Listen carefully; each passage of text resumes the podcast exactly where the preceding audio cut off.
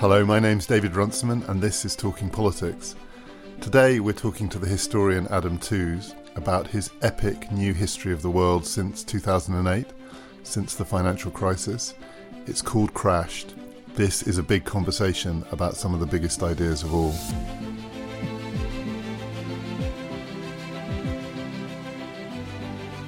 Talking Politics is brought to you in partnership with the London Review of Books the magazine that publishes its political analysis in between essays on art and history, philosophy and technology, Princess Margaret or the Garden of Eden. Visit lrb.co.uk forward slash talking for a reading list of similarly eclectic pieces to accompany today's episode, and a special subscription offer for Talking Politics listeners. Six months of the LRB for just £1 an issue. Helen Thompson and I went to talk to Adam Tooze a few days ago. We recorded this conversation in London. Uh, the occasional siren you can hear in the background is the mean streets of Old Street, not Cambridge.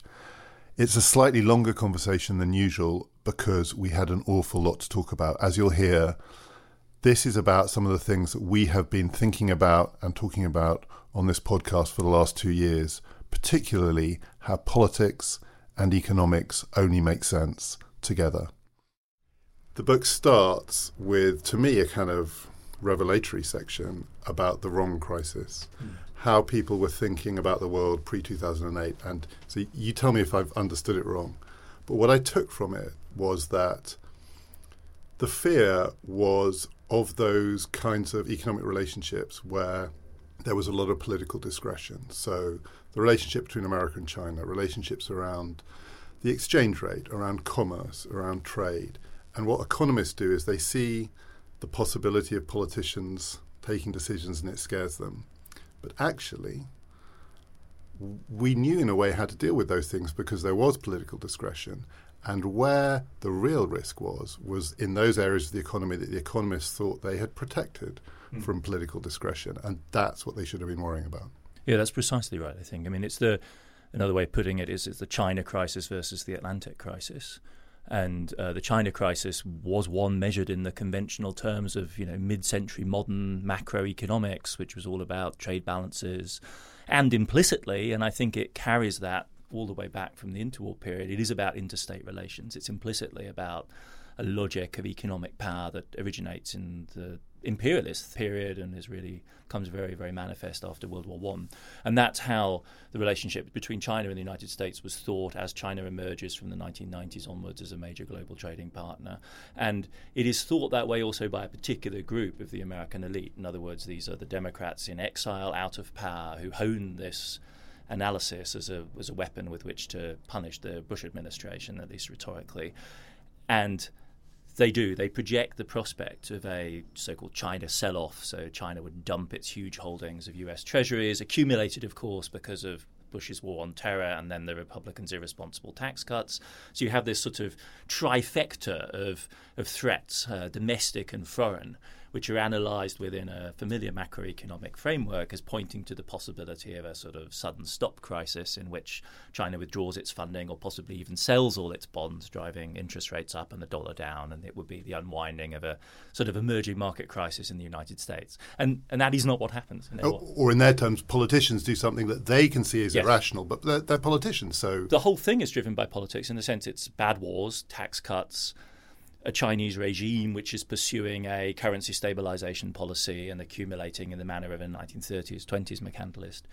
And instead, as you you know nicely put it, it's the bit which was depoliticized. It's the, the part of the global economy where basically market-based insurance is supposed to do all the work in various different forms, but that's basically the derivative model that's the bit that, that suddenly melts down. I mean, it turns out not to be a geopolitical crisis or geoeconomic crisis, but just a classic crisis of financial capitalism. And you have, I guess it's famous, but it wasn't known to me. You have this exchange between Larry Summers and Rajan, the, the, the man who was going to become the central banker in India, where Rajan says, no, there are these other risks, yeah. particularly in the derivatives market. And Summers, it's extraordinary. He kind of says, well, no, the risks are the macroeconomic risks, the ones that we've always said, sort of stupid people doing stupid things.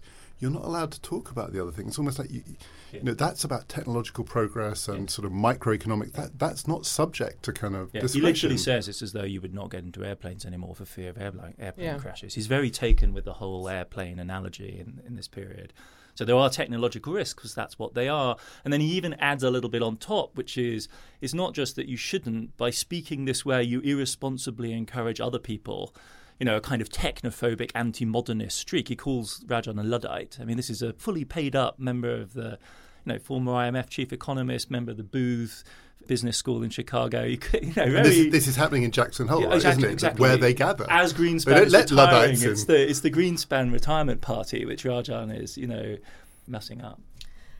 Yeah, I think the the geopolitics of it are quite complicated because I think you can argue that China is a trigger cause of the crisis. So I think that the it's a banking crisis, and it's a particular crisis of bank funding. It's a particular crisis of European banks and, and their exposure to the, the dollar.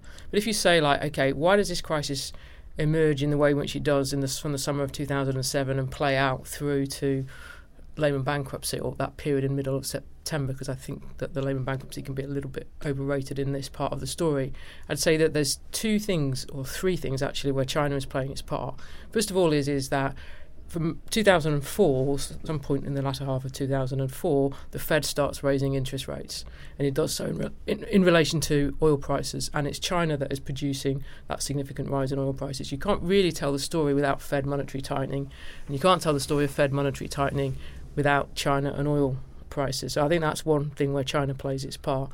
The second is, is if you look what happens then in the summer of 2007 through to Bear Stearns crisis, which is March 2008, you actually kind of get a sovereign wealth bailout of quite a number of these Western banks mm. that are in trouble. And why the Bear Stearns crisis is different is because China looks like it's going to inject some more capital into Bear Stearns, and then it says no. So there's a deterioration that mm. comes from this about turn in China.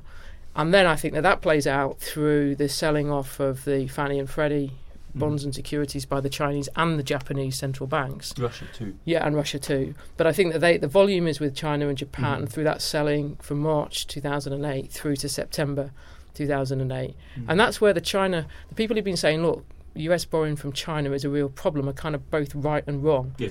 They're wrong because China can't have a massive dollar crisis because of its own dollar exposure. Hence, at the same time as it's selling Fannie and Freddie stuff, it's buying Treasury bonds. Mm-hmm. But it can inflict serious damage mm-hmm. on the US financial sector, and it does.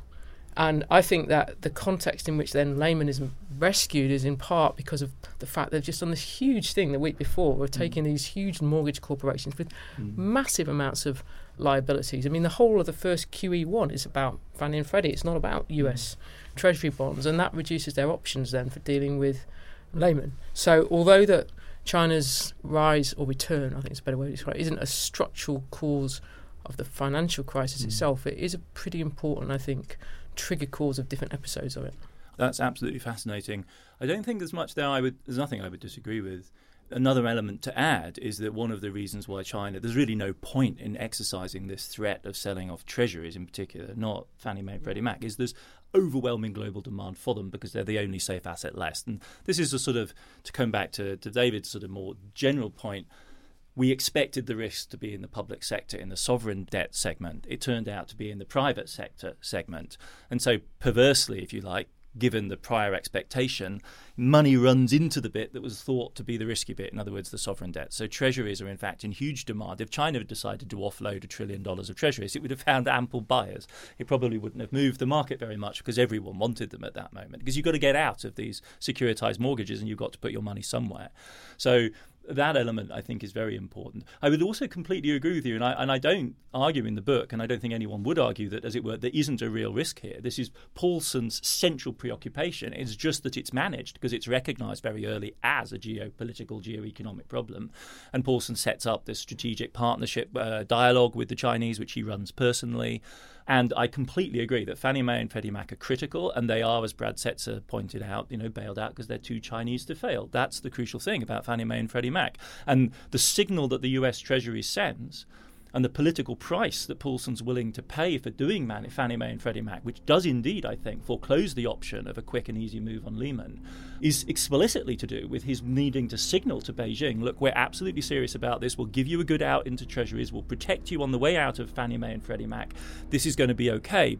Play along with us because we're actually managing this. The argument is not that that wasn't a risk, it's that it was a risk that was recognized and was quite effectively managed. And there is a nightmare scenario in which everything converges in the summer of 08. They don't get the Fannie Mae Freddie Mac bailout done. And then we have a combination of the banking crisis and the China sell off at the same moment in the same Absolutely. And I think the other thing that the Fannie Mae and Freddie Mac crisis shows is they basically protect the bondholders 100% yeah. and they wipe the shareholders yeah. out near 100%. Hardly, there aren't many of them in Fannie Mae. but, yeah. you know, that is a signal of like, well. What are we going to do with AIG, which they do something similar with AIG. Because when it really matters, the thing that, that is preoccupied, as you say, that the Bush administration and the Fed is, is we cannot have a China crisis so to go back to where I started, what's so striking about that in a way is that they did manage it. So you've got people like Summers who basically don't believe these politicians in particular are capable of managing it, and that's where the risk is.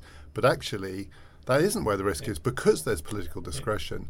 It's in those parts of the political economy yeah. where the politicians do not know what to do because they literally have no experience of it. And Summers gives us the analog, which is to the nuclear arms race, right? He calls it this balance of financial terror. So it's a little bit like the nuclear standoff in that all eyes are on this problem there's real, very intensive management. I think the to come at one of Helen's points, like the crossover to banking is absolutely fascinating, and the the mobilisation of non-Western sovereign sources of recapitalisation for the Western banks from the fall of 07 is, I completely agree, really a crucial element. It, one of the things I regret is not building oil more centrally into the story. I mean, this well, is Helen will do that. You know, I mean, as as fat as this book is, it's a highly selective slice through the narrative, and there are clearly a whole variety of different other intersections that you could have traced out, and one of them clearly does run via the oil price boom up to 2007, the accumulation of enormous funds in the Gulf states, the new euro dollar, if you were, the new petrodollar, and uh, the availability or unavailability of those then for recapitalization in 07, 08, 09. You know, you could run the tech line through this as well. This is also the moment that the smartphone and the social media break big. But the the book, as it were, manages the line through that it does by effectively by exclusion of all of these other elements, which are tacitly there and around the edges of the narrative, but don't feature in the way that, that Helen like made them uh, central just then. I would say I think though there's another thing to your point about the fact of like the politicians just don't understand this and just are blind to the risk. Well, they don't understand some of it. But yeah, they don't understand the banking part of it. But you know, there is a weird thing here, is is because the Asians, the East Asians, that is the crisis that they are prepared for mm. after the Asian financial crisis. So their view is is look after you know like 97 98 you have to have the central bank have loads of dollar reserves because at any time you could face a dollar crisis because that's what mm. happened to them mm.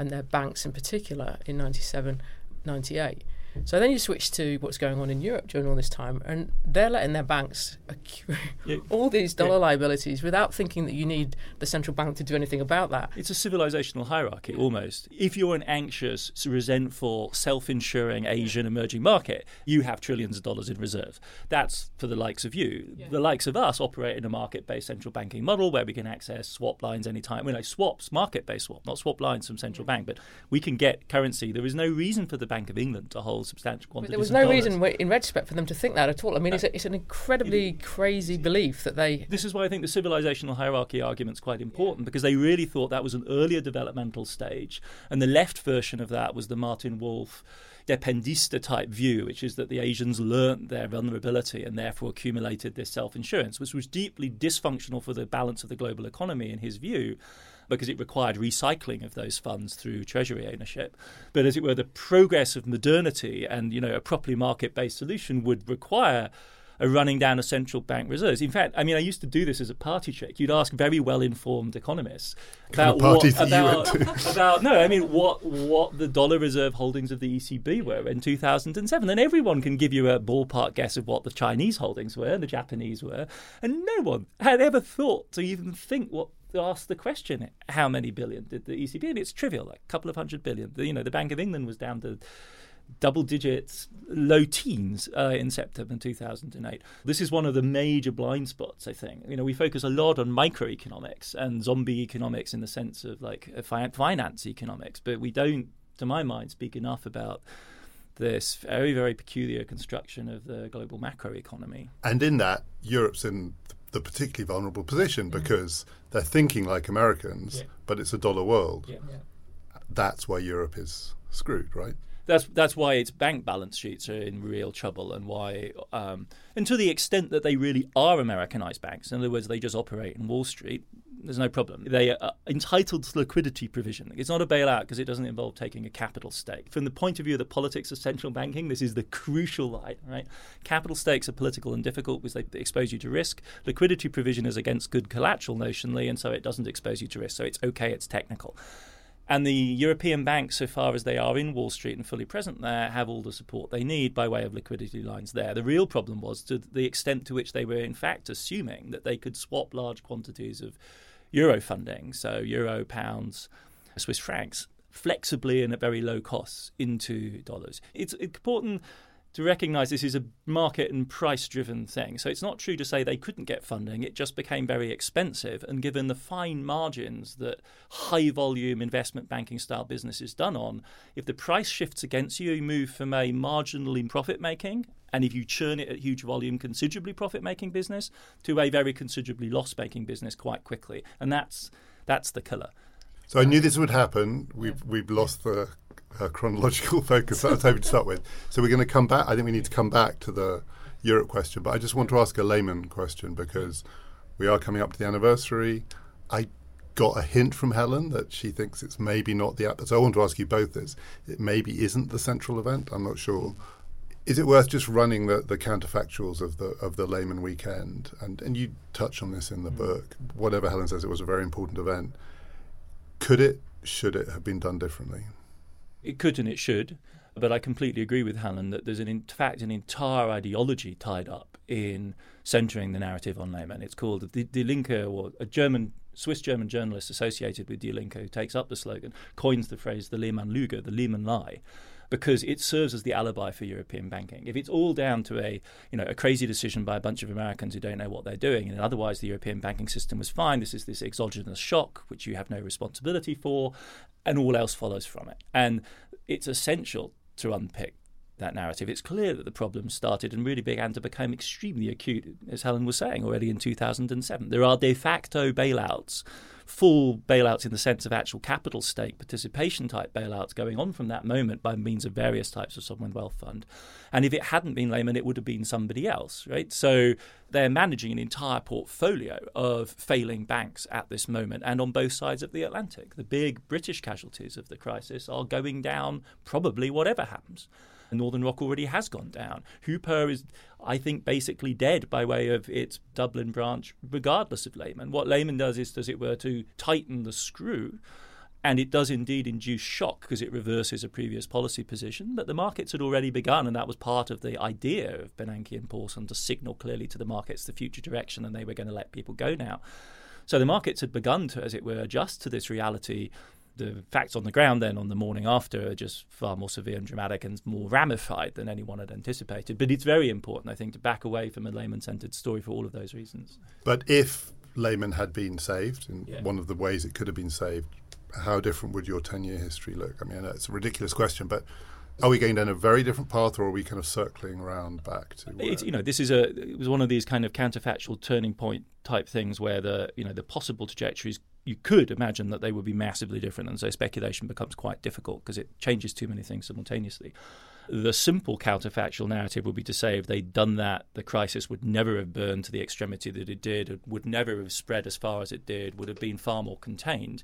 There is another, I think, version, which is that they would then also have hovered for many more months and potentially with fatal consequences in this limbo of not really knowing what their policy was. And it was, as it were, really looking over the brink on the 15th and 16th of September and getting to that moment where Bernanke will go to Congress and say, if we don't do something now, we won't have an economy on Monday.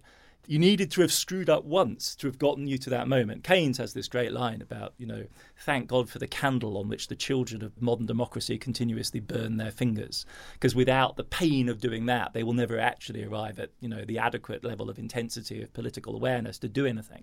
So down that bail Lehman out immediately route also lies a route which could be one of, as it were, an endless series of relatively inadequate makeshifts, a more European, if you like, outcome to the crisis in America, because you might never have gotten to the TARP moment, this extraordinary meeting on the October 13th, where in this bizarre moment of collective action, the kind of leaders, the barons of American finance capitalism, presided over by another one of their own type, uh, now as Treasury Secretary, actually organised this collective recapitalisation.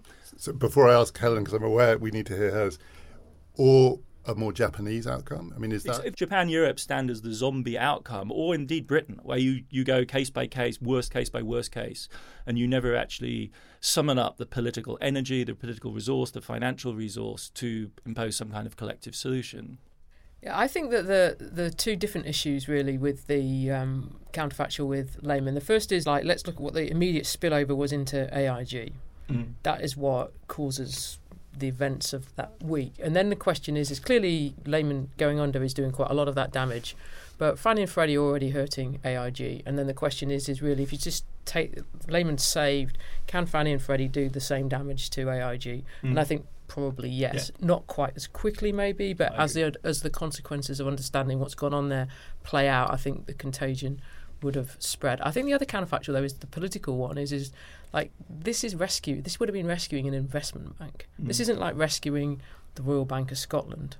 It's not like rescuing Fannie and Freddie even with these you know like massive mortgage or rescuing mortgage. AIG, which is an insurance company, yeah. sort of. It would have been like Bear Stearns, but yeah. kind of bigger and more politically sensitive. That's the analogy, and right? If th- and if you think of how difficult getting TARP through Congress yeah. was, and then you add in trying to a bailout for Lehman, I just think the politics of it they fall apart. That, in a sense, is a better version of the story I was telling. If they had bailed Lehman, the political negative feedback from that would, would, I think, have been prohibited on TARP. They would probably have never gotten to TARP. So, you know, you do that, you cauterize at that level. I agree AIG is going down because AIG has really been killed by the margin calls, you know, these demands for extra collateral on insurance contracts, which Goldman very aggressively had been pushing since the summer. Lehman doesn't substantially change that dynamic, right? They know they're going to hit that problem. You don't maybe get the massive pressure on the other investment banks at that moment, you know, which was very severe. Even the ones surviving ones, Goldman and Morgan Stanley, are in terrible trouble that, that week. I think Helen and I are really in agreement on this that the the naive bailout counterfactual has hidden political risks involved that we never got to explore, and we know how close we came to them really lacking political support for a collective bailout solution anyway. So, you know, if Lehman bailment tilts the balance further, it gets very difficult. And this is happening, I think, seven weeks before the American presidential election. Yeah. So that's one of the extraordinary things about this. So we talk about this and, and the options and the yeah. counterfactuals, and yet that event is almost. It's not a sideshow, but I mean, it wouldn't have changed the outcome one way or the other. Presumably, Obama was still going to win. Well, he was in trouble. He was in trouble. He was in trouble. But do you think a bailing out of an investment bank would have allowed McCain to win the presidency? Oh no no no no no, no, no, no, no, no, no, no. It, whichever way you go, I think Obama still wins, doesn't he? He does, yeah. I mean, all I would say is that the Lehman bankruptcy and the immediate fallout of it plays a significant part oh, in oh, turning sure. that election in his direction. Oh, and McCain does not have a good. McCain's incompetence yeah. and the and the evident tensions within the Republican Party, which I think are a crucial political part of this 2008 story, and obviously with huge resonances down to the present. The fact the Republican Party is coming apart before your eyes. Once Lehman is in that kind of trouble, there's nothing that happens that doesn't bring that to the surface because you say. No, Lehman. it compounds it. It, compound, it compounds it. Yeah, Fannie Mae and Freddie Mac is the key moment. That already breaks the Republican Party apart and sets up a dynamic which the leadership, the White House, the administration finds incredibly difficult to manage. So we'll come back to the Republican Party. So something that you said there, and I was really struck by this reading the book. And I'm going to give you an analogy. It might be wrong, but uh, this is how I think. I think about sport. So as you said, the Americans actually found that they could do the necessary collective action things in the crisis, mm-hmm. and the Europeans couldn't. Mm-hmm. And there's this kind of view about American sport. American sport is meant to be this kind of Wild West, pure free market thing, and it's, it's not. No, it's, it's actually socialized and collectivized. And it's European sport. It's yeah. the world of Real Madrid and Barcelona, yeah. which looks more social on the surface, but deep down, that's the Wild West. Something similar was going on here. Actually, the American banking system, its relationship to the American state, the power of the federal government to act, the fact the dollar is the reserve currency, they could do it. And the Europeans who tell this story that we're not wicked Americans, we actually understand the social consequences kind of the reverse. It's also, I think, to do with kind of like the geometry of this. Like American banks, as big as they are, are small in relation to American GDP, small in relation to the resources of the federal government, even if the federal government is far smaller than you might expect it to be. The proportions are different. If Deutsche Bank is negotiating with Berlin, it's not really entirely clear who really has the upper hand in that. And if you see in those negotiations in late 08, Deutsche goes in and out, likewise Barclays and HSBC pull in and out of uh, Gordon Brown's efforts to stitch together a collective solution. Ironically, and this compounds the another irony on top of this, the only European country which really looks anything like America is France because France appears to have a similarly high degree of elite closure as the United States sort of franchise model implies. In other words, everyone knows each other. They all come from the same schools. They've all cycled through the, the Treasury. And Paribas is a cooperative lead elephant in, chaper- you know, in chaperoning everyone in France into a weird public-private partnership, essentially, in managing it. it. Also helps, of course, that the French are not actually, once the Fed takes care of liquidity, the French banks are not affected in quite the same way. But that again ruptures our presumptions about, you know, difference. The elite closure in the United States and France appears to be crucial for their ability to produce these collective responses which are very singular moments in the political economy of capitalism. Just say a bit, what do you mean by elite closure? You mean the actual connections at the top. The connections at the top, and the fact that roles are in fact systematically confused. Like when Paulson sits opposite you, the bankers, you know, one read, the sort of sovereigntist read, Schmittian read, is the American state is banging its fist on the table like it did with the war on terror. It's suspending ordinary legality. It's doing the emergency thing, and like bravo to the sovereign state, right? And then you look who is in fact on the other side of the table, and it's a former CEO his of chum. Goldman Sachs, his, his chums. chums. Yeah. And if you look at the details of the deal, you know, somebody said this was not Cosa Nostra. This was an offer you would have been an idiot to refuse. It wasn't an offer you had to take. It was an offer you had to be out of your mind not to take. And it had to be that way because you had to bring in the basket cases like Citi. And JP Morgan and Wells Fargo, JP Morgan in particular, could have attempted to be the Deutsche Bank Barclays predatory deal breaker and is instead, you know, offered a deal which is bad for them, frankly, at least in the short term calculus, but not so bad that they have to turn it down. So, what kind of a deal is that? You know, who has sovereignty? Sure, some kind of sovereignty has been exercised here. You've taken seven hundred billion dollars of American taxpayers' money, and you're doing something with it. But who is doing something with it? No, I agree with that. And I think the, the only point when it becomes different and becomes that Britain takes the role then of the United States is when you get to central bank question, because then yeah. the Bank of England can act yeah. like the Federal exactly. Reserve Board yeah. and the European Central Bank can't. Because, because, of the euro. Well, it's got no lender of last resort capacity at the beginning of the crisis at all. So once you get to the position where the Fed is responding with QE and the Bank of England reasonably quickly follows, that is just not an option. But defenders of the, the ECB will say you've got to distinguish between QE asset buying and lender of last resort function liquidity provision, which the ECB does do on quite a large scale from August 2007. I get into terrible trouble with like ECB defenders here because I'm hard on the ECB consistently yeah. in this book. I think Trichet is a disaster. Yeah he's not a disaster. He's just a very determined conservative who's willing to take extraordinary risks with the European project to get his way. It has disastrous economic consequences that he thinks is a price worth paying, I think. But the ECB does liquidity in the form of repos that they're not asset purchases, they're these swaps where they say, you give me your asset and I'll give you cash. Or they do LTRO, so long term refinancing, where again they'll basically just provide you with, with loans. But what they will not do, they can do it. I don't it's not outside their mandate. They could have done QE. They chose not to on a large scale. But in August 07, it's their huge injection of liquidity which actually alerts the Fed to the seriousness of the situation. When you make decisions for your company, you look for the no brainers. And if you have a lot of mailing to do, stamps.com is the ultimate no brainer. It streamlines your processes to make your business more efficient, which makes you less busy. Mail checks, invoices, legal documents, and everything you need to keep your business running with stamps.com.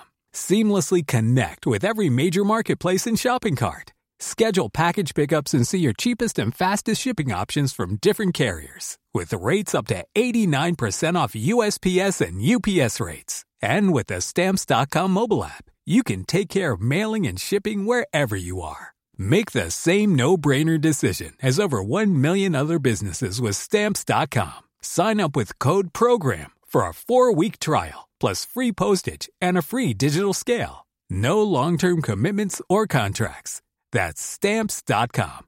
Code PROGRAM. One of the things that your book does, which makes it so remarkable in its range, it takes Eastern Europe very seriously Mm. in the story, which is not usually the case. So I had this question in the back of my mind as I was reading it, a kind of classic geopolitical question: Who lost Hungary? Mm. Because there there were moments, there seemed to I didn't know this at all till I read your book. There seemed to have been moments where you know, discretionary policy choices were made. Some of them based on this kind of geopolitical prejudice about who's in and who's out, to do with some of the, the possibility of these kinds of swaps. Where does responsibility lie? Because Hungary was essentially left to hang. Yeah, one of the aims of the book is to try and just point out what ought to surely be, and certainly coming from the interwar history of Europe and so it's obvious that modes of power are fungible. Ideology, hard power, violence, and financial power, productive power, technology, these are not, as it were, it's better not to treat them as they belong in separate boxes, or rather, if there are periods in which they are in separate boxes, we need to explain how on earth we got into that happy state because that's an unusual and rather desirable state of affairs if you can keep these things segmented right? It's a kind of liberal vision of everything in its right place civil society here freedom of science there politics here the economy there that's that's kind of panglossian really. And clearly something's happened in our world since well, it turns out, I think, really since 07 08, quite dramatically, in which fears which already existed about how things might blur that we were talking about earlier on, with China, the big bogey figure out there that might be the political turd in the punch bowl, that problem has just expanded massively so that everything now seems contaminated. And you have the United States declaring in its national security strategy that economics is basically a playing field of national competition like any other field, right? China is the thing which was expected to produce that effect, and as a result of its epic growth, in the end, kind of is bound to produce that effect. Whatever it does, it, it would have to, as it were, crash land its defense spending to avoid its economic growth from producing this effect, even if it didn't have aggressive ge- geopolitical intent itself. But the place where, again, unexpectedly, if you like, this did explode into the open was Eastern Europe. And so one of the aims of the book is to integrate that systematically into the story rather than having the kind of moment of ghastly liberal indignation and surprise where geopolitics crashes back onto the agenda in 2013, 2014 in Ukraine because, you know, oh my God. Putin's done Putin's something again. done- this beastly Russian bear has lumbered back into our liberal idyll, and now we're going to have to adjust to this without becoming a kind of apologist for Putin. That's just a naive way of describing the history and geopolitics and geoeconomics of the last 20 years. And so Eastern Europe is the neuralgic place where there was, in fact, a shooting war in August 2008. Not an imaginary trade war or even the frozen conflict that we have in Ukraine, but a flat out invasion of Georgia by Russian forces that takes them to within hours of the capital. And of course, Georgia is not the front line of any kind of geo-economic contest, but it is the front line in the question of NATO's expansion. And it's only a liberal who will say, well, NATO expansion's got nothing to do with finance, because from the point of view of Moscow, that never made any sense. They fully understood, and indeed from the point of view of most of the East European states, EU membership, financial integration, economic integration, and NATO membership were all part of a package, exactly as they had been for Western Europe in 1945. The EU is part of the post war package, which is designed to keep the Russians out, the Americans in, and the Germans down. That's its original function. So 08 to me is like, you know, we have to find a way of putting this back in. And when you add it all up, it's a decent sized chunk of the story. I mean, there's a trillion dollars plus at stake in Eastern Europe, and it is going down hard. On the question of what policy options there were, I think, you know, people read those chapters and go, oh my God, you know, we could have saved Hungary by means of the swap lines. If that's the way it's read, that's unfortunate because I think that's So an that, ex- that was me that's slightly. a, that's a people have, and you're not the first, and they may, may encounter problems here. But the point was simply, in a sense, just consciousness raising. This crisis happened. Swap lines were denied. The Americans expected them to be provided. They end up with the IMF, which is probably entirely predictable and may not even be the worst possible option uh, under those circumstances. But then neither should we be surprised about the opportunities for nationalist mobilization this opens up in a place like Hungary, which has an incredible repertoire of nationalist, economic nationalist rhetoric to draw on, which is exactly what Jobbik and uh, Fidesz do. Just for because I mean, a way, the point I was making was simply to go back to what you said earlier. There are these kind of almost unspoken prejudices about hierarchy in global politics, and it just felt like, at the moment of truth, Hungary was was on the wrong side. So, not- so never mind what could have been done. It's but a spoken hierarchy. If you look at them Fed Oh, minutes, it's a spoken they are they are lining up the countries as to which as, form as you of say, provision yes, you get. Yeah, right? you're either in or you're out. If your banks actually have branches in New York, that's how we'll help you. If your banks have run out of good collateral in dollars and you're part of the inner circle, you get a swap line. Then people in New York get worried and say, like, how many people are we going to give swap lines to? And part of the thing they're worried about is Eastern Europe because many of these folks are Bush administration warriors of the 1990s. This is America's baby. They made the new Europe and they love the new Europe and they, they actually have a considerable stake in it. Bob Zoellick at the World Bank is one of the most aggressive exponents of intervention in Eastern Europe because he's a veteran of the Bush one, right? And they say to each other, okay, well, we won't do it, don't worry. And Geithner says, what I'm going to do is ramp up the IMF's uh, financial facilities, and that's the agenda of G20 in London the following spring. And then they say, well, you know, who's going to give these people swap lines? And the Fed official, chiefly responsible, says, well, the ECB will step in. So they have that hierarchy explicitly spelled out.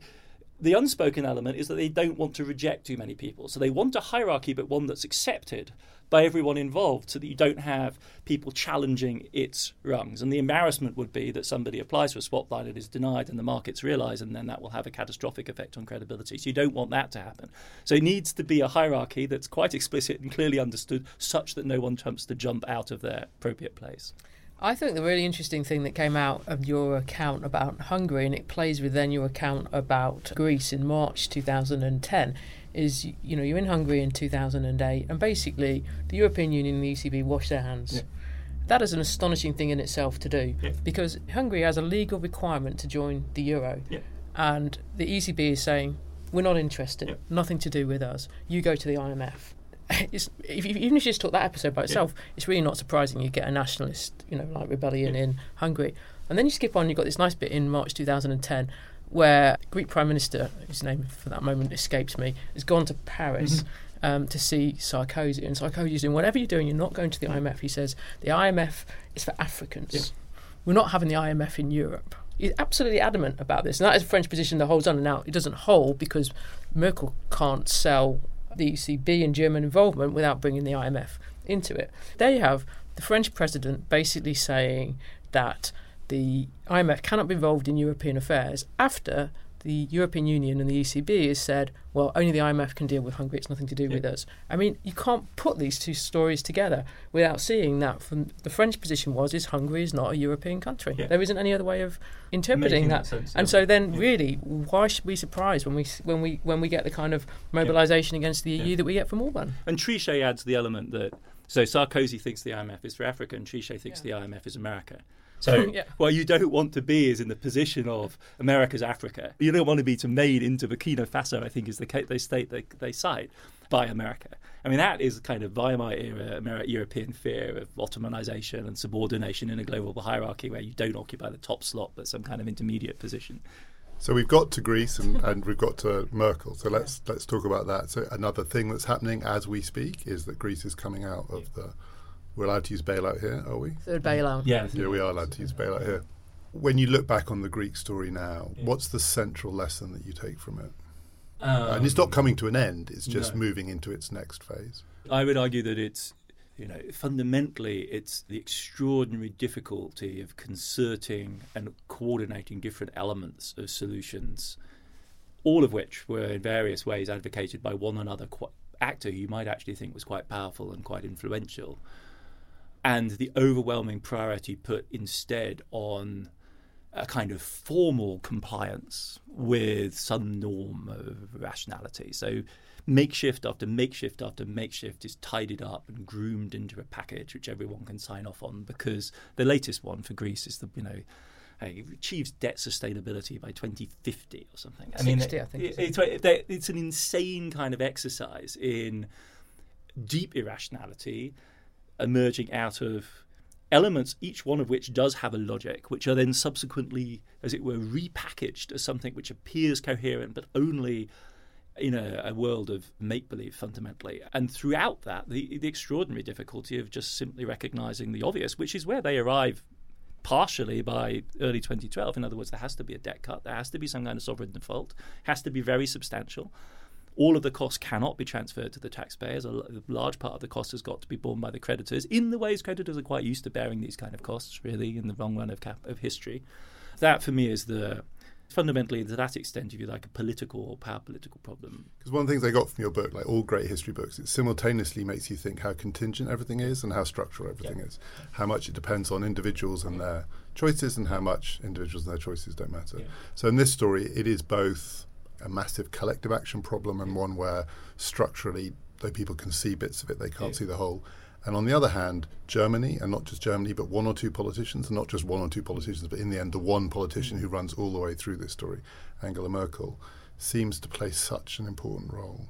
Am I right to think it is simultaneously contingent on one or two individuals and deeply, deeply structural. I mean, I like your point, and that is part of the joy of history writing, but also its deep frustration because you end up oscillating continuously back and forth between those two positions of recognizing agency and, yeah. and recognizing constraint. And certainly, one of my intentions in writing the book was to avoid writing an anti German diatribe, which implied obvious and simple agency on their part, a total failure of insight on their part, which I think is, a, in some ways, quite a reasonable read. But I think that underestimates various features of the German stand, notably on debt restructuring and in the possibility of imposing losses on private sector lenders, which point to a more complex reality whether or not we centre this on the figure of Merkel, in a sense, Merkel, in this narrative anyway, stands for a continuity of a kind of conventional mid Atlantic economics, of fiscal responsibility and sustainability that's not specifically German at all. In fact, was adopted by the Germans because they felt they had strayed so far from the path of this normative ideal themselves in the wake of reunification and basically the crisis of the German model in the late 90s. And then, with a, in a kind of missionary spirit, moved towards Hartz IV, this deep reform of social welfare and labour market regulation. And then in the second phase, this you know serious commitment to budget balancing and uh, debt stabilization, which they commit to by means of constitutional amendment, one they've actually taken seriously in 2009. And that, for me, is really kind of the Rubinite program of 1990s mid Atlantic. Social democratic we'd call it the wrong thing, but this sort of third way progressivism translated into a German national program, which they then push fairly consistently, and Merkel sticks as closely to. What she's got to do is square that with her desire not to appear as the person who broke Helmut Kohl and Chancellor Adenauer's European project. And so, again and again, to the vast frustration of German conservatives, who do not regard Germany as a winner in the Eurozone crisis, but as the great loser of the Eurozone crisis, again and again she compromises to keep the show on the road. And what she's really looking for is the least politically costly compromise, if you like which everyone is screaming at her ECB, ECB, ECB. It's the obvious fix. Let them off the hook, push them off the hook. Like, and in the end, they get there after 2015 they really get there. So Merkel, I, am I, as you can see, I'm like pulling as far away as I can from a kind of peculiarities of German history or peculiarity of you know, a kind of Merkel-centric story. I think she's really quite an unremarkable figure in her economics. I mean, in a way, what makes her the outlier is that she's the continuity. It. I mean, it's, it's that Precisely. weird thing that continuity yeah. is the exception. Yeah. I, I, sort of largely agree with that. The one thing I would add in on the structural side is I think, and it comes out in your account very well, Adam, is is I think it's generally been underplayed the the constraints are created by the German Constitutional Court because if this were better understood, I think there's lots of things about the EU that would yeah, become a lot more absolutely. politically complicated yeah. in terms of making it palatable to to yeah. others. But effectively, the German Constitutional Court has asserted a veto for Germany over where the limits of European integration lie. Yeah. Unless the court is willing, in each instance, to uphold, because it will be challenged, that the next act of integration is compatible with German basic law, it's going to fall. Yeah. And Merkel internalised that. And so she's constantly thinking, what is the limit of what the court is going to be willing and, to accept? And this has a very important chronology, because I completely agree. If, if you know this sort of collective action interpretation of the eurozone problem is the is the right one, then the question of political constitution is begged. The question of political organisation is begged because that's the that's in a sense one of the problems here. Not the only one because there are economic interests shot through with this. Regardless what kind of organisation you had, it would still be a difficult thing to do. But the lack of organisation is a key thing, and so the failure of the EU constitution in 2005 the Lisbon substitute that was put in place, which is Merkel's baptism of fire as a European politician. This is not somebody, as everyone's always said, she doesn't have any kind of instinctive personal biographical commitment to Europe. That means her world has always been wider. She's more interested in California than she is in Spain you know she's deeply interested in global history. She reads like global history as a as a pastime, Jared Diamond and stuff like this. You know, but the crucial point is that at that moment she steps into the European political scene and is rescuing the failed constitutional project, and the German diplomats work like dogs to get the Lisbon deal done. And then just as the crisis hits, the Irish turn it down, and you come to the fall of 2008, where everyone's screaming at the Europeans, do a collective solution, hand it up to Brussels, build a collective bailout fund. And there's no way in hell that anyone in Berlin is going to authorize a transfer of authority to the European Commission in the fall of 08. And then, the, the, exactly as Helen's saying, the German Supreme Court, the Lisbon Urteil, that summer is fundamental. And, you know, it, it's one that many right thinking people will happily agree with. It sets a very high democratic bar. We will not hand this stuff off unless we actually are persuaded that the European Parliament's a real parliament and there's real democratic control here, because otherwise this is a violation of the Grundgesetz. And if you add into that then the shift in the complexion of the German political scene with the reshuffling of the coalition from a grand coalition with the SPD to a much more narrowly based, much more right wing conservative, free market, nationally orientated, limited coalition with the Liberals, they are also going to hold Merkel to account, or she will become embarrassingly dependent on the party that's supposed to be the opposition but remains de facto her grand coalition partner, the SPD. And the SPD really has some traction in terms of this indirect leverage they can exercise. So the constraints on her. The, the, SPD in the earlier phase, by way of the Red Green coalition, did Hartz IV, and then together with her passes the constitutional amendment for fiscal consolidation. So they are fully on board. At least most of the party is fully on board, though the left wing is kicking against it and trying to get back off the Hartz IV wagon. Is fully on board with this sort of consensual continuity logic that they inherit from the 1990s your book describes quite a lot of left wing kicking against it, most famously in Greece, but in Spain and other places.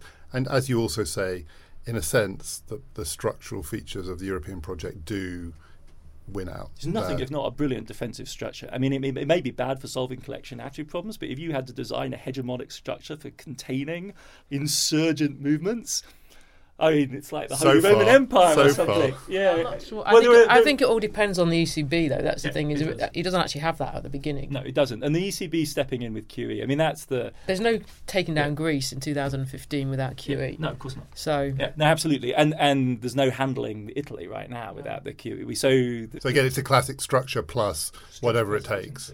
Well, not whatever it takes. The, the, amazing thing about whatever it takes is nothing happens, and yeah. the ECB allows its balance sheet to contract after 2012. The people pumping the money into the global economy are the Fed again. They're, they're the alone anchor, which is where the, the dollar falls. We get the real divergence between the EU and the US macroeconomically is after 2012 but it's 15. It's really underrated. And the QE in 15. QE in 15 because it looks like the EU sliding towards Japan style deflation. And also, they announce it literally a few days before, before the Greek yeah. before the, before the Greek election. I think it's done pretty knowingly as a yeah. as like if Syriza are going to be elected, this needs to be in place because it isn't going to be started until March. After, so that's yeah. January. The election's in January. It actually starts in in March. So it's basically saying we will have a defence against contagion when Syriza is in yeah. um, power. I'm not sure whether I'd buy that instrumental, but de facto, certainly if you hear Draghi in interviews later that spring, it goes.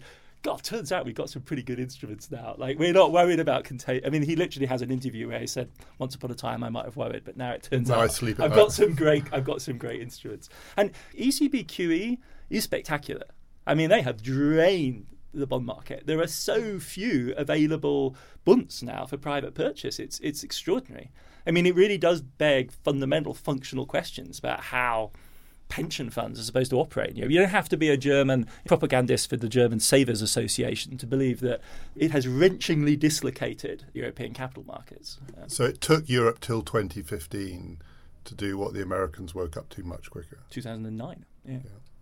We haven't talked much about Britain. Yeah. There's so much we could talk about, and we are. I think we've already gone over our length as a podcast.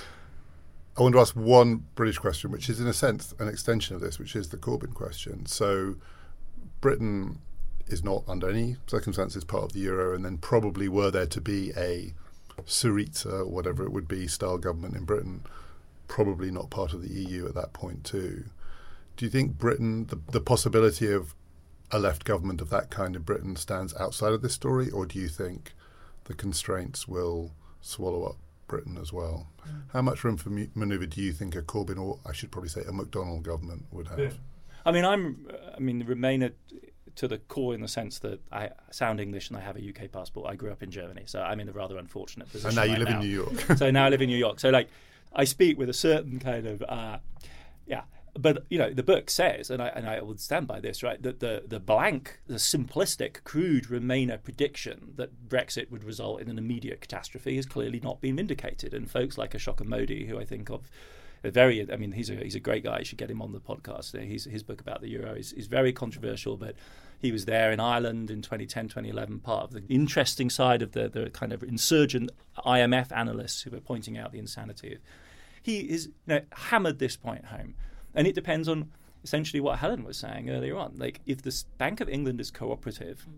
there need not be an imminent and dramatic collapse. That's a big if. But if the Bank of England is cooperative, and to my mind, what we have begun to see is the formulation by people like Draghi and of Carney of a quite acute awareness of their critical role they play in mediating the relationships with financial markets under modern democratic conditions. For me, a really interesting moment was the Italian referendum of 16, at the end of 16, which Renzi lost. And Draghi announced before the referendum that he was going to buy Italian bonds regardless of the outcome. And that seems to me the kind of posture that responsible pro democratic central banking ought to adopt. In other words, we will offset market pressure so as to enable relatively free democratic choice. So, just how would that work before a British general election? So the governor of the Bank of England says it's okay, you can elect Corbyn because we'll. I mean, obviously, mind, no governor could say that. It but. would be like polling in the sense that you would basically say we will try and neutralise the effects of financial market fluctuations ahead of democratic decisions. And more than that, we will treat speculative behaviour as, on its face, anti constitutional behaviour and we will try and punish it. I think there is a difference though, is that Britain isn't really in a QE program yeah. at the moment, and the ECB were. So you would have to then say basically reintroduce QE. a significant QE yeah. program to support a Corbyn government, and I think that's a different position than the one that Draghi was in. Because he was already in a QE, and he clearly said that he wasn't going to suspend QE as a result of. Whereas with Greece, of course, they and Trichet continuously said, "I will suspend my version of QE if you do not do what I say." That was Trichet's threat even under the securities market program, Greece didn't actually get that much. Um, I mean, it stops in 2011 at a really intense yeah. point in the Greek crisis. It just stops. Yeah. The answer to the question is, I think the crisis demonstrates that if you do have an active central bank which is willing to do rather unconventional things, there is a very high degree of autonomy. In fact, this is one of the shocking things about the crisis, is, and it goes all the way back to the Bretton Woods moment. Like this, the monetary system is fundamentally at the apex of this pyramid is are the organizations of the state and political organizations. Everything from the banking licenses all the way down has this. This is not like the fossil fuel economy, right? Which is materially rooted, deeply complex in infrastructural terms, and it's really quite difficult to see how we get around without this stuff. This is kind of light, and it has proven to be massively politically fungible, frankly. And a left wing government with enough aggression and with the cooperation of a central bank de facto say the left wing government in Portugal has played a game with the ECB, which was, you know, we'll go this far so that we don't lose our investment grade rating, and then you'll go on buying our bonds and we'll go this far. And that's the game they've played. And of course, it's a highly constrained, highly unequal game. But in a sense, what we would be looking for is, in the UK case, is a, is a more expanded and open ended version of that. So, Helen often tells us on this podcast that one of the big questions for the future of European politics is who will replace Draghi. Absolutely. But presumably also, given what you were just saying, who will replace Carney yeah. is perhaps the central question of British politics. Or at least one of them. Well, I mean, we haven't articulated the broader politics that would be necessary to enable this kind of shift in central banking. But it seems to me that for the left to articulate, spell out and establish at least some basic credibility. In other words, we need this not to induce an immediate panic, but there needs to be a program of saying, look, this is going to be a part of our program. And when we say central bank independence, by that we mean also one that respects the independence of the democratic process, rather than, as it were, this one way street in which their independence is basically just the mediator for market pressure because we, we've seen historically what that kind of independent central bank could look like, and we'd like one of those that's pro progressive. presumably. I think the other thing though is is that this is where things are different even in the last few months is is currency issues are back to Yeah. the fore. And I mean in one sense that they never went away. I'd say that they've been sort of going on really quite deeply since early 2016. And so uh, a Corbyn government could be really vulnerable to a sterling crisis. I mean, it's not like the pound's in a particularly strong position at the moment, and QE doesn't save you in a currency crisis, makes it worse. it's unclear, isn't it, like how that dynamic would play out because you could simply say, well, ride it out. As long as we don't end up in some sort of vicious circle downward spiral, 1970s style, you know, endogenous a kind of inflation dupe. This it might not be the worst thing ever for the British export. I mean, Britain has a gigantic current account surplus. He has a prima facie reason to have a deep devaluation. Part of the argument would presumably that if you if you collapse bits of the city's business, then the kind of crowding out effect that happens by way of the City of London will be diminished. This is certainly Ashoka Mody's kind of argument, right? That the intelligent Remain position was that yes, indeed, we are going to crunch bits of this deeply deeply unbalanced political economy, which are driven by the city London house price spiral. And that will indeed induce this structural shift, which will then hopefully create the space. Whether it does or not will then depend, of course, on a whole variety of other conditions. I'm going to ask you a last question, which is going to connect three things that we haven't talked about Trump, Turkey, and where the next crisis is coming from. And I, I'm going to do it, but I want to read you a couple of sentences from George Packer, an article he wrote in the New Yorker about the 10 year anniversary of the crash. And, and he ends his article with this. So this is about the US. The economic indicators are strong right now, but before long there will be another financial crisis. They come every seven or ten years, each bearing the features of its time. If the previous one was the result of overconfidence in free markets, the next might be triggered, as in Turkey today, by the behaviour of an authoritarian leader. When it comes, we'll be less prepared to address it than we were in 2008. He's talking about the United States. This president has made an enemy of facts. Congress no longer passes rational laws, and American democracy is 10 years unhealthier. So it goes back to where we started. You mm-hmm. know, it's about the politics. There are a few kind of possible questions in there. There's a question about Turkey, but also when the next crisis comes, are we less well placed politically because of the political mm-hmm. consequence of the last crisis to get through it? I mean, I think this is a fundamental misunderstanding on his part. I quite like Packer, but he's just like barking up the wrong tree. We will not have another crisis in seven. This, the sort of crisis we had in 2008 does not come along every seven to eight years. As I was reading the seven to ten years, you, my eyebrow, I mean, that. You know, what, yeah, what we will have is another recession, Right. which I think is more or less inescapable. It just you, the growth trajectory we're currently on cannot extend. There's evident signs for recession. The 2008 crisis, but for massive intervention, would almost certain. Well, I think it's clear would have been the worst financial heart attack that global capitalism has ever suffered. Full stop. Bar none. Bar none. So no, this is not. A, it's a total misunderstanding about it to think it's the sort of event which comes along every 10 years. But not all crises are that crisis. That is the Ur crisis. That is, a, in some sense, I think, qualitatively separate crisis. So we need a different The word The question almost. is whether we're in a world which is, as it were, flat with occasional massive spikes, which would have 29 and 08 as distinct but massive disruptions, or whether we're in a world which is more kind of Anthropocene in its kind of logic. In other words, we just saw a bad one, and everything after this is going to be even bigger and even worse. It certainly won't be like 1929. It won't be like 73. It's not going to be like dot com because dot com wasn't a financial crisis. Dot com was an asset bubble bursting. That's not the same thing. But it is possible that one could see a dollar based, short term funded, highly leveraged type crisis now playing out on the even bigger stage of essentially the China and the emerging market economy complex associated with that, with which America is to a degree connected, but part of the problem would be that it wouldn't be as deeply connected as it was with Europe, and therefore the imperative to do liquidity support, transatlantic kind of support actions would just not be there. We just that's an unexplored politics. But but on that point that and, and after all, you do end your book with But the ni- with the in a world- 1914 parallel. Yes.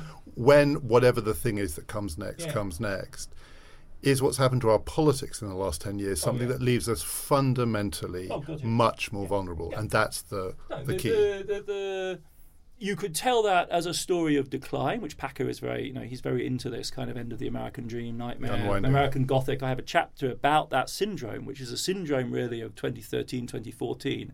Not quite as manifest now in the US. Like, that isn't the mood. The mood is much more antagonistic and confrontational.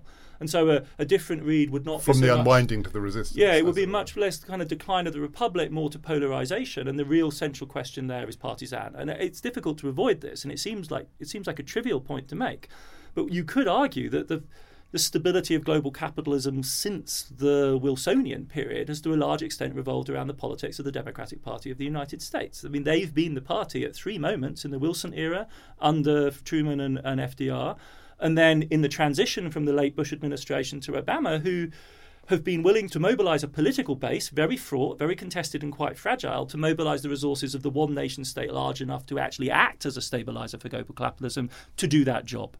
And it's on essentially the, the, stability of that coalition that everything hinges and on the nature of the opposition they face. And the truly alarming thing is the nature of the opposition they have begun to face since, not since now Trump or even 2008, but since Clinton, right? I mean, since that first unfettering of ultra partisanship in the really the unwillingness of Republicans to grant that after Reagan there should be any other president but Reagan forever and that the baby boomers with their odious cultural politics could now be, you know, in their commitment to civil rights and so on. That I think is is a deep question, and it's not obvious. And this question is, I thought was it was really eye opening for me to read the post Clintonian Democrats in the 2000s already asking themselves this question. Uh, Brad DeLong has this great blog post where he goes, How do we make policy under the circumstance in which the other party in a two party system is, quote, no longer normal and may never be normal again? I mean, what do you do under those circumstances? Do you choose your own lack of normality and exploit, as it were, the bargaining position you have when you're in power? Do something crazy and, quote, irresponsible and force their hand, as they routinely do? Or do you become the people who again and again and again pick up the pieces uh, in a system which is broken because of its the, the combination of that constitutional structure with that type of partisanship is a recipe for total deadlock. I think the next crisis is twofold. One is the obvious one is the one that's coming for Italy because it's already you know starting okay, in, ter- in, ter- in, terms yeah. of the deterioration of its spreads and what happens in October November when the ECB is supposed to be c- cutting its monthly asset purchases in half, and the Italian budget's got to be approved by the Commission. That yeah. one's kind of just sitting there. That's baked in. yeah, yeah. yeah. And it, it, it, that I agree. Too. And it's not, and it, you know, it might not have much contagion, but I mean, it, will have political contagion for the EU without question. Yeah. It, can't not. I think the the other one is the interaction between dollar shortage and the geopolitics of what's going on at the moment. So I think you could argue that there's kind of been an emerging market set of financial crisis going on since 2015. 14 even. Yeah, Brazil. 14 right? even. I mean, Brazil. 14, yeah. We asked this question, and it's like, when's the next crisis yeah. coming? You ask a Brazilian. It's now. But if you, I was going to start with the Chinese stock market crash, and the, underneath all this, and including Brazil's problems, is Fed tightening. So that is causing dollar shortage. And at the same time, you have a president who is moving towards confrontation with Iran that involves other states. He would like to think China as well, but that's clearly not going to happen adopting these sanctions that the US wants mm. and is going to use access to dollars as a means of trying to have his sanctions blocked. And these two things are going to have profound consequences, the way that they interact with each other. Yeah. And can I just ask you, given where we are now, people talk about what's happening in Turkey as the possible beginning of something. Is it the possible beginning of something or not? As, as I interjected, I mean, I'm completely in agreement with Helen. I think we've actually been living through a series of localized EM crises. The one which could have generalized it would have been China. They weren't truly local in the sense that many of them were driven by the commodity supercycle, and as soon as that came off with taper tantrum, independently even of the taper tantrum, that was going to hit a bunch of them. So commodity prices collapse. So that hits all the oil producers, all of Central Asia, along with Russia, uh, large parts of sub-Saharan Africa as well, which were riding on the commodity boom.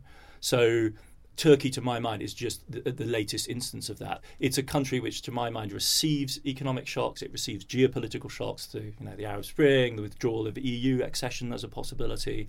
It's been there at the receiving end of buffeting shocks.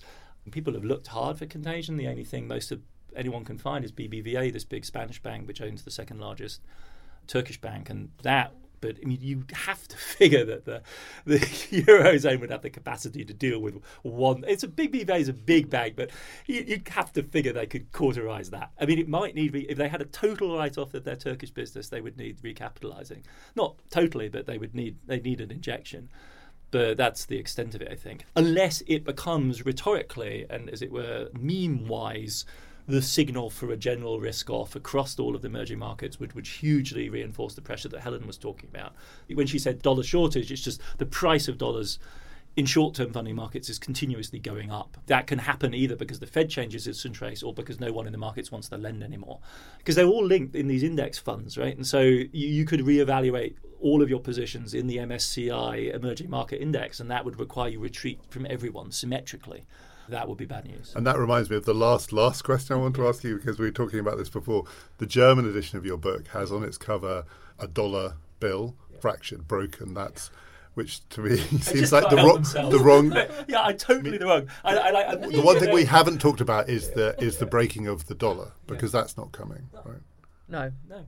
No, the opposite. It's kind bless, of like the lowest the common Germans. denominator of the world economy right now. This is why this thing, this whole idea that there's some kind of crisis of U.S. power or crisis of neoliberalism, or all these things, or Anglo-American capitalism, of all this, is such a distorting European narrative that was imposed onto the crisis. Is because and imposed on Adam's book in, in Germany by its cover. In this respect, his American power has increased very significantly since 2008. There are other ways militarily in the Middle East where Clearly, it's not. It's been a geopolitical disaster for them in the Middle East since 2008. But on the monetary and financial side, they have much more power than they did before 2007. Even just at the level of commercial competition. I mean, the American banks destroyed the Europeans. I mean, the casualties of this, which the Europeans will simply not admit to, but like I think the reporting on business in The Economist has been very good about this. There has been a sh- epic shock to the standing of large European corporates in the global rankings since 2008. And it comes from the hit of 2008 and then the double dip recession that followed. And if you do not have a rapidly growing domestic market, no amount of mercantilist German exports will help you.